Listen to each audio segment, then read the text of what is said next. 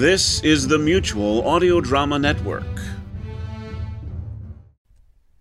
The following audio drama is rated PG for parental guidance. Once again, Decoder Ring Theater presents another page from the casebook of that master of mystery, that sultan of sleuthing, Martin Bracknell's immortal detective, Black Jack Justice, starring Christopher Mott as Jack and Andrea Lyons as Trixie Dixon, girl detective.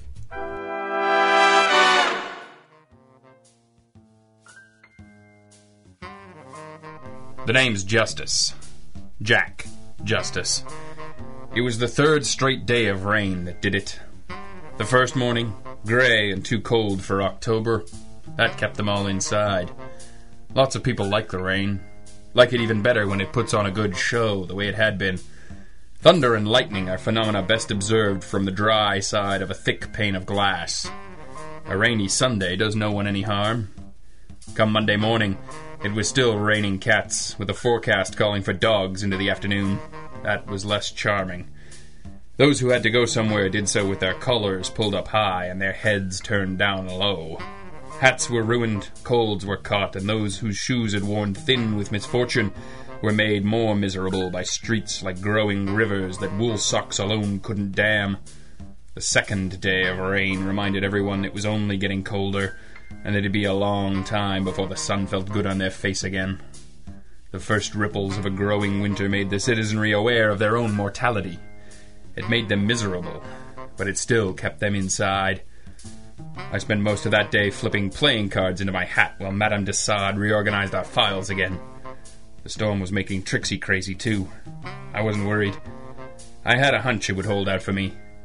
I woke up on the third day of rain and knew this was the day that people would start to snap. They'd been locked in their nice warm houses with the same faces for three days. Someone would chew their food the wrong way. Someone would say something they didn't really mean, or better yet, something they did mean but didn't mean to say. The growing sense of mortality would be joined by feelings of mistrust, alienation, and despair. I was at the office an hour before Trixie. This was going to be a good day. The name's Dixon. Trixie Dixon, girl detective. When I saw the lights were on in the office, I just assumed we were either being robbed or a search warrant was being executed. I hoped it was the former. I could shoot a burglar without too much hue and cry, but if Lieutenant Sabian and his pals were making hash of my files, I was about to become a multiple cop killer. A detective's case files are a staggeringly useful investigative resource. Any shamus worth his salt knows there's no more reliable source of trustworthy information than that which you've produced yourself through years of casework. If you could find where anything was, that is. I hadn't yet been able to impress upon Blackjack the usefulness of the alphabet in these matters. He had his own unique approach. Murder came before insurance fraud because it was more interesting. Anything we'd rather the cops not see was in the same bottom drawer in the hopes that they'd be so excited by the first piece of incriminating evidence they found that they wouldn't notice any of the others. And the Nelson file stayed in the drawer with the bottle, since it made Jack remember Nora Nelson, and remembering Nora Nelson made Jack want a drink. Seven hours I spent on those files yesterday, watching old Squarejaw get in some target practice with his fedora. I gripped the Beretta harder, feeling its cold steel against my skin. It'd be worth it. I kicked in the door and leveled my piece at a large man's back in a familiar, badly pressed suit. Jack turned around and handed me a cup of coffee. His eyes failed to register surprise at my entrance. His smirk failed to acknowledge that he wasn't always here waiting for me half an hour before the office opened. I toyed with the idea of shooting him anyway. I decided against it. For the moment. Drink it while it's hot. You'll need it. What are you doing here? Try it. It's a special blend. I don't want to talk about the coffee. That's a shame. I don't want to talk about anything else. Why are you in such a good mood? It's raining. It's got a nutty thing. The rain? The coffee. Shut up about the coffee. Can't do it. There's a dark roast mixed in. Very bold. It was raining yesterday. You weren't like this. Like what? On anyone else, the word would be cheerful. Yes, but yesterday it was just raining water. And today? Human misery. Or as I like to call it, rent money. You're crazy. You think people are going to come in today, in spite of the storm? Because of the storm. I think you've gone soft in the head. Is giddy optimism something that I'm known for? Not as such, no. Drink your coffee. The life of a detective is not a simple thing to understand from the outside. When things are busy, you're helping people with their problems, answering questions they never could. The answers don't always make them happy, but they're almost always better off knowing. You don't have to be the sort of person that reflects much on their place in the cosmos to feel like you're someone society needs. You fill an essential function. You're an agent working against the darkness in your own way. But when things slow down, it's hard not to feel yourself rooting for that same darkness, just a little. Wishing a sleeping dragon would awaken so you could vanquish it. I doubt Jack had ever thought of it like that, but I knew that wishing for trouble made him feel like a scavenger. He couldn't escape that feeling with office work. If he wanted to put on an eager face to the world, so be it. It only created a small dilemma for me. If he was right, he'd be insufferable. If he was wrong, if he was wrong, the clock would tick and the rain would fall, and Jack and I would sit behind our desks and try not to look at each other. And that is exactly what happened for two hours. Each time our gaze did meet, I could see the morning's gleam leaving his eyes. The dogs of war had been crouched, straining at the leash. I watched them slowly slip into surly irritability and finally fall into a fitful sleep as his gray eyes turned steely and lifeless. Finally, I could stand no more. What about lunch? What about it? Don't be that way. You had a hunch, it didn't play out. Let's get a sandwich. One of us should watch The Office. In case it floats away. Don't get smart. Just born that way, partner. Come on, you don't have anything corned beef can't cure. Just then there was a peal of thunder from above. The lights in the office flickered just a little. It took Trixie and I a moment to realize the disturbance had perfectly covered the opening of the office door and the entrance of a man, about five nine, in a dark suit that was probably only light brown when it was dry. His derby hat had seen better days, but it was in no specific state of disrepair. He carried no umbrella, and his coat, while perfectly presentable in appearance, did little against the wind and cold. He had a small satchel over his shoulder, which looked like a small traveling bag, but which was, at the moment, clearly empty but for a few items. For a moment he seemed as startled by his own appearance as we were. My brooding partner snapped to life and took our guest's sopping hat and coat while I got him a cup of Blackjack's special blend, which now had a consistency not at all unlike tar. He didn't seem to mind. His name was Christopher Hayden, and it seemed his problems wouldn't wait for the weather to clear. Maybe you should begin at the beginning, Mr. Hayden. Well, you see, Mr. Justice, it's my sister Mary. She's a good kid, honest she is. She just kind of. Well, she fell in with the wrong crowd, I guess. It was nothing very serious, not at first, but Mother and Dad didn't approve. And they let this be known? They were only doing what they thought was right. Mary, she took it all the wrong way. You know how young people can be. Anyway, she let it drive a wedge between her and the family. I'm sorry, Mr. Hayden, but where was this? I'm sorry? You have the look of a man that's been traveling, that's all. Oh, yes, I see. I'm sorry. We're from Albany, New York. Nice place, Albany. We've always thought so. I knew Mary was having some problems with the family, but I was always sure everything would work itself out, you know.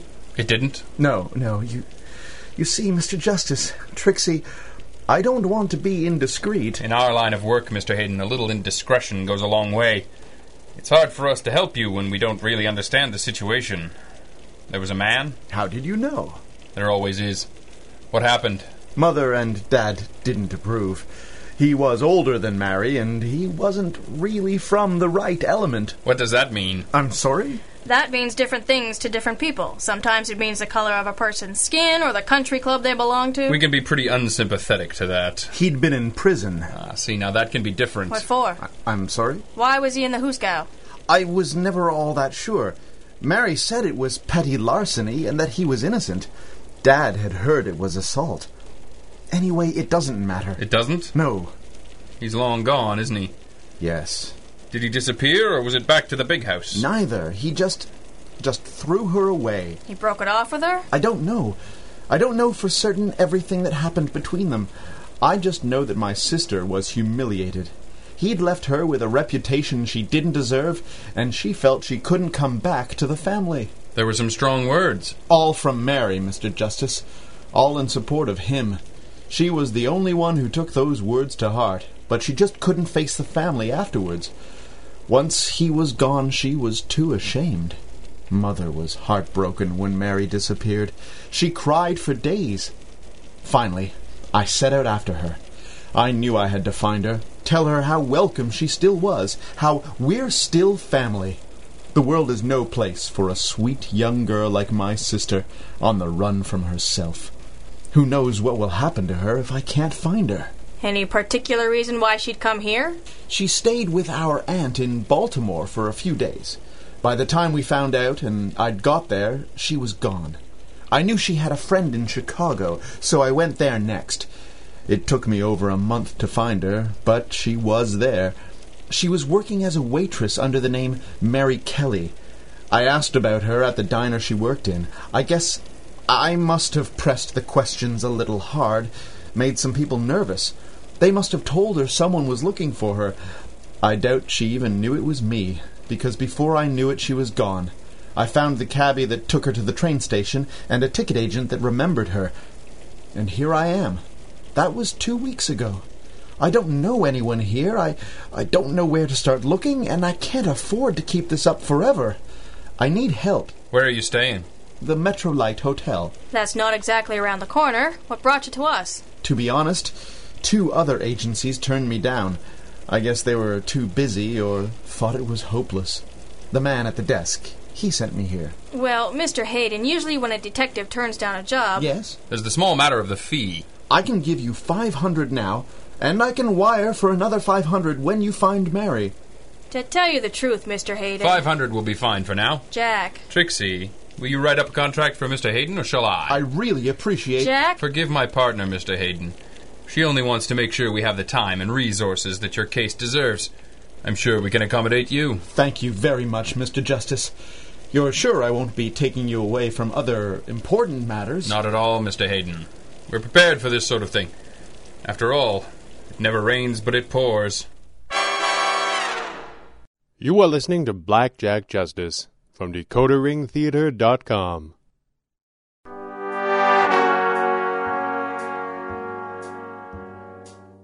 The rain showed no sign of letting up, and neither did we.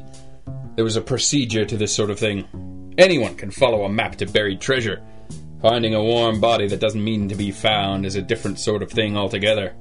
In Baltimore, the girl had gone to her aunt's. In Chicago, she'd gone to a friend. Changed her name, yes, but she left her brother a trail of breadcrumbs, whether she'd meant to or not. This time she was in a city where she didn't know a soul, so she could be whoever she wanted to be, go wherever she wanted to go. Christopher Hayden didn't know where to begin, but I did. You can change your name, but not your nature. She'd left Chicago in a hurry and without much money, unless the tips and greasy spoons are better there than they are here. And she'd taken the train, we knew that for sure. So a girl arrives by train in a strange city. She'll need shelter and a means of support, and she doesn't have the scratch for frills like cab rides. So we started on the arrivals platform at the train station. What time would her train have come in? Can we talk about this, please? Talk later. Find girl now. Where's the fire, Tarzan? If you were lost in a city you didn't know, you'd want us to find you. She's not exactly lost, Jack. She knows where she is. Our client doesn't, that's all. Trixie, we're on the clock here. Is that the point? If we can wrap it up by close of play, we can say our rate is a thousand bucks a day, that it? I thought you knew me better than that. Doesn't a person have the right to stay lost if they want to? We're not going to roll her up in a carpet and throw her in the back of a truck, Trix. Her brother just wants to let her know she's welcome to come home. Does he? Do you have any reason to doubt it? I have enough. Come on, Trixie. Don't start, Justice. I have instincts too. And something about Christopher Hayden rubs me the wrong way. Such as? Such as why would not one but two other agencies show him the door? You know how tough things are right now. A brother looking for his long lost sister comes in waving a thousand dollars under your nose, and you're not going to find the time?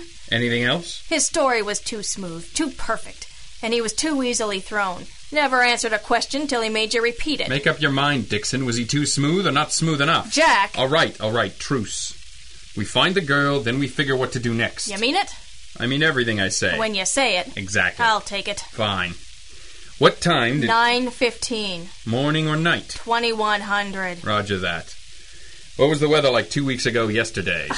Uh, what did you have for breakfast on April the 10th? Black coffee, rye toast, and a boiled egg. How did you... I always have black coffee, rye toast. and- I can't remember what the weather was like. Let's assume it was the average late September night. The wind booms along pretty good. We're facing north. No way she just starts walking. You think? Okay, she asks for directions. A residential hotel in a waitress's price range, preferably walking distance. You asked the man at the information desk. Start at the closest and work out in concentric circles. Do you even know what concentric means? Shut up. What'll you be doing? A girl's gotta eat. A girl's gotta eat, which means a girl's gotta have a job.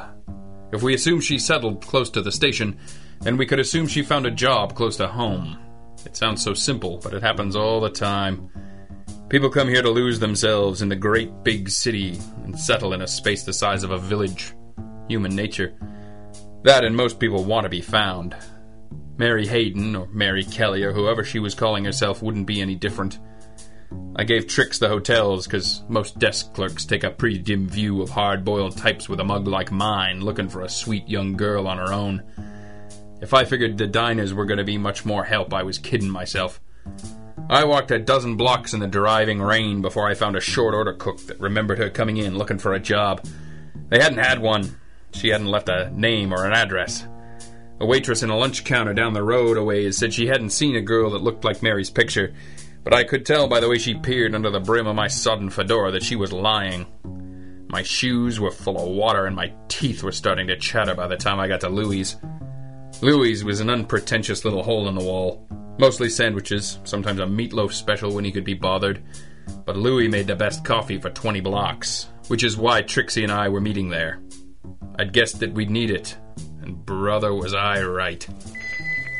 Coffee? Please. Did you want a menu? Nah, what do you got that's hot? Oh, the chili doesn't look too bad. There's a ringing endorsement. Bring it on. You'll catch your death of cold with that wet hair. That doesn't do much good. Did its level best, I guess. I think I've got a dish towel back here you could use. I'll bring your coffee. Appreciate it. The raindrops pelted down harder outside. The occasional pedestrian passed by, mostly walking with the resigned stride of someone who was already as wet as they could possibly be. Louis's windows were slightly steamy, in that comfortable way that reminds you there's bad weather outside and that you aren't in it. If it weren't for the small, cold river running down the back of my neck, I could have fallen asleep right there in the booth. I closed my eyes for just a moment. From somewhere very far away, I could hear a coffee cup on a tabletop, and I could feel Louis Java pulling me by the nose, back to the land of the living. I opened my eyes, and there was sweet, young Mary Hayden holding out a dishcloth to me. Here. It's pretty clean, and it's a lot drier than you. What is it? What? You kind of looked like. Like I'd seen a ghost. Yeah. I get that a lot. I'll. I'll get your chili. Thanks. I think I could use it. I'm surprised to see anybody in here with all this rain. It's been deserted for days. Must be nice for you. Oh, I don't know. It's a little lonely to tell the truth. Really? Sure. It's nice here in the afternoons.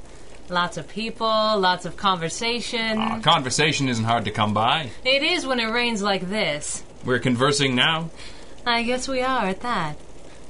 I know it sounds awful silly. It's just. Just what? Oh, nothing really. Here's your chili. Thanks. Can I guess? Guess what? What nothing is? If you like. Well, you seem like a good waitress, based on very brief observation. And without wanting to make you uncomfortable in any way, you seem more than a little too pretty to be working in a place like this, if you'll pardon my saying so.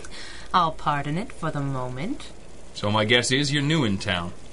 New in town and don't know an awful lot of people, so you like a crowd, and you like to listen. Am I close? Pretty close. You too? Me? No. I know lots of people. I just discourage them from talking to me. How do you do that? I just screw up my face like this. like I'm gonna pop the next fella that crosses me. Like somebody just stole my hat and shot my dog. That stops them before they start. Is that good? I'm not sure anymore. Then why do you do it? Habit. And simple faith that I must have had a good reason once upon a time. Well, you're not doing it now. I'm on a break. I'm Jack Justice. I'm Mary Thompson. See?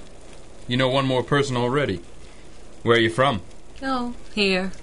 And there. You're awful young to be from here and there. I guess I am. I hope I'm not bothering you. No, no. I was just thinking. Well, if you felt like thinking aloud, we've been fast friends for nearly a minute now. You got an awful faraway look in your eye. I've seen that look before. Where? In the army. in fellas' eyes when they thought about home and wondered if they'd ever get back there. I don't think that can be quite right. Because I know I'll never get back there. Whatever it is, it can't be that bad. Well, it was bad enough. Sometimes it's funny how someone can turn your life upside down.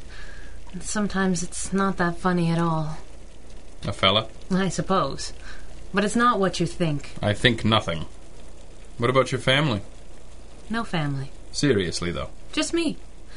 Mother died when I was small. Father. Father believed some things that he shouldn't have. He threw me out. I don't know why I'm telling you this. Sometimes it helps.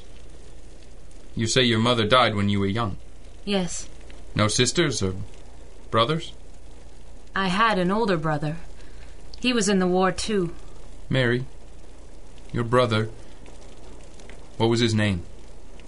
What does it matter? It matters. Well, it took some doing, but I think I've got a solid lead. It seems that the. Hello? Hello. Trixie Dixon. This is. Mary Hayden.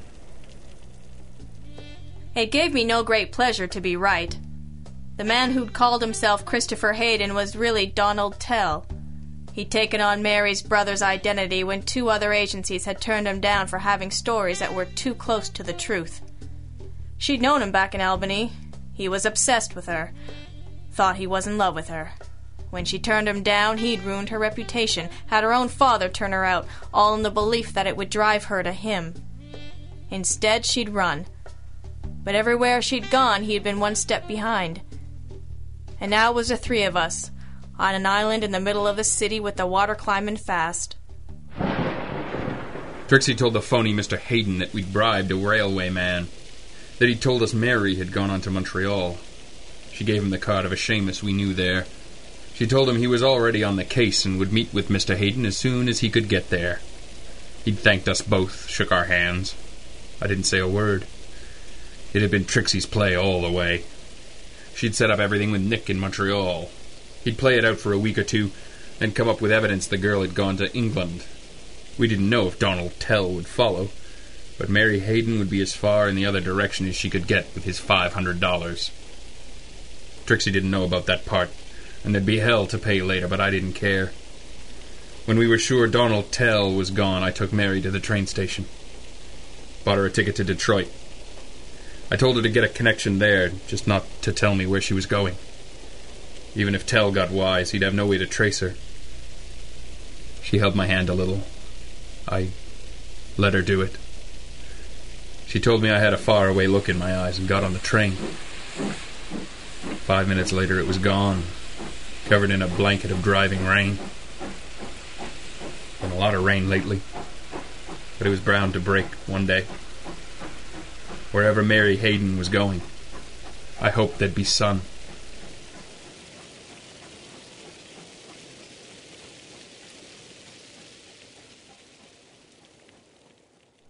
Blackjack Justice, Episode 8, Justice and the Deluge, was written and directed by Greg Taylor and starred Christopher Mott and Andrea Lyons, with additional voices provided by Gregory Zed Cook and Clarissa de Nederlanden. This recording and the story, characters, and situations depicted within are the property of their author and creator and protected by copyright.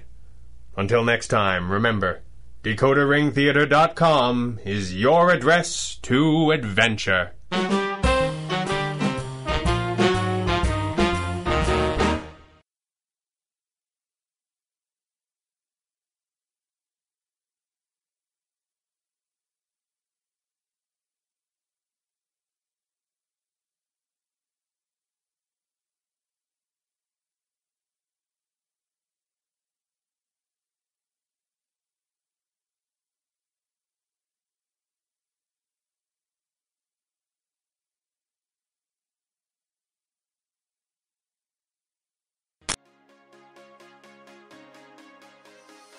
Hey everyone, it's Mark from Leap Audio. I'm here to tell you about something really exciting. July 24 through 26 of 2020, Halifax, Nova Scotia, we are gathering together in the world's first international modern audio drama convention and family reunion.